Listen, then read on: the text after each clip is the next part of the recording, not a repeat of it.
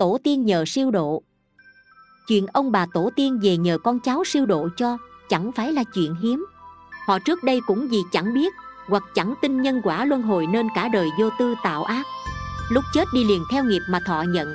Tái sanh nơi đâu, vui khổ cũng chỉ có một mình, cháu con nào ai hay biết. Nếu may mắn trong dòng tộc có người học phật liền được nhờ công đức vô lậu hồi hướng cho mà thoát khổ.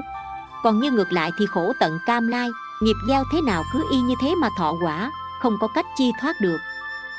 Bạn thân mến, nếu bạn đang học phật một cách chân thật thì cần biết điều này. Việc tu tập của bạn là món quà vô giá dành cho ông bà tổ tiên và thân gia quyến thuộc trong nhiều đời nhiều kiếp. Một thời khóa niệm phật, tụng kinh hay trì chú mà bạn hồi hướng công đức cho họ, chính là cứu cánh để họ siêu thoát về các cõi thiện lành đấy. Không phải chuyện tầm thường đâu nhé. Nhiều năm về trước, tại một tỉnh miền trung có vị trung niên đang yên lành bỗng nhiên bị điên điên khùng khùng.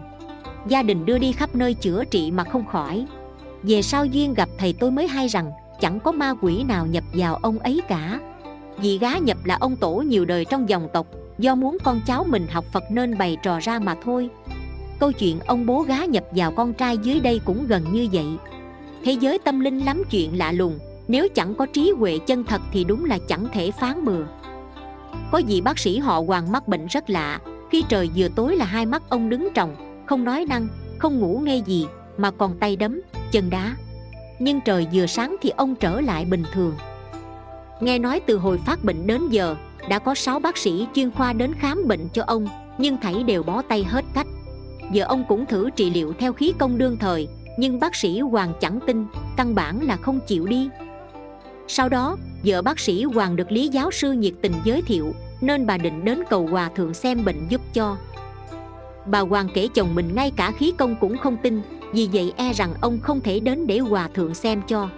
Vì ông xã của bà luôn cho rằng tất cả đều là mê tín. Sau đó khi về nhà, bà hoàng kể chuyện này để thăm dò ý chồng thử.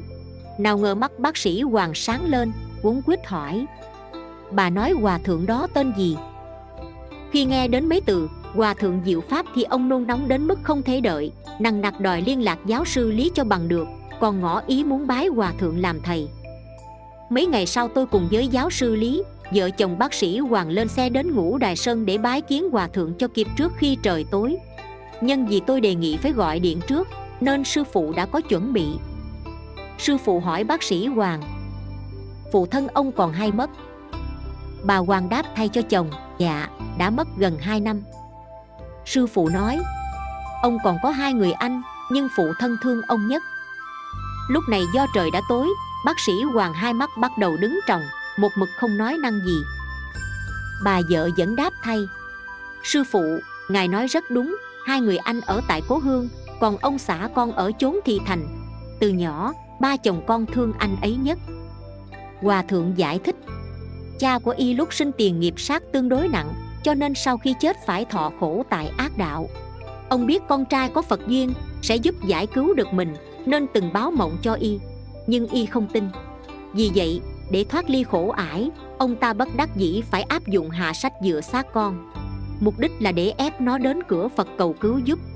Các vị xem, hiện thời nhãn thần của y đã trở nên bình thường rồi phải không? Lúc này mọi người quay nhìn bác sĩ hoàng mặt ông đã trở nên hồng hào tươi tắn, đôi mắt đã linh hoạt trở lại như thường.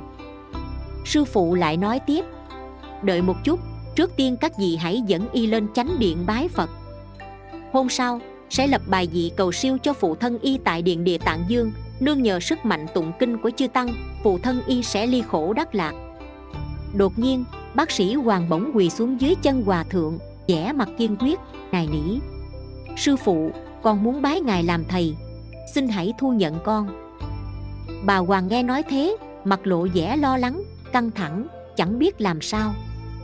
Chỉ thấy hòa thượng mỉm cười bảo, được rồi, con hãy làm đệ tử tại gia của phật môn nhé. Khi tôi hướng bà hoàng giải thích đệ tử tại gia là thế nào rồi thì bà mới thở phào. Nãy giờ bà lo là gì hiểu nhầm cứ tưởng chồng mình đòi. Xuất gia. Chúng tôi cũng giái chào sư phụ và đem cúng phẩm lên chánh điện, nhất tề bái phật tối đó chúng tôi ngủ tại phòng chiêu đãi khách nằm ở ngoài chùa. Hơn nửa năm rối ren cuối cùng bác sĩ hoàng đã ngủ được bình an. Hiện giờ bác sĩ hoàng đang tập tu rất tinh tấn, siêng năng. Xưa nay bản chất ông vốn ít nói, nhưng khi nghe mọi người tán dương mình, mặt ông tươi lên, hớn hở bảo, đây là nhờ tôi nhân họa mà được phúc đó nha. Vị bác sĩ giàu kinh nghiệm, từng là nạn nhân và trực tiếp nếm qua chứng bệnh kỳ quái mà y học vô phương cứu chữa chính là nhờ sự trợ giúp của bậc cao tăng đắc đạo mà cha ông được tiêu trừ tốt nghiệp và ông có thể bén duyên sâu với phật môn hiện nay. Trích nhân quả báo ứng hiện đời. Ni sư hạnh doan dịch.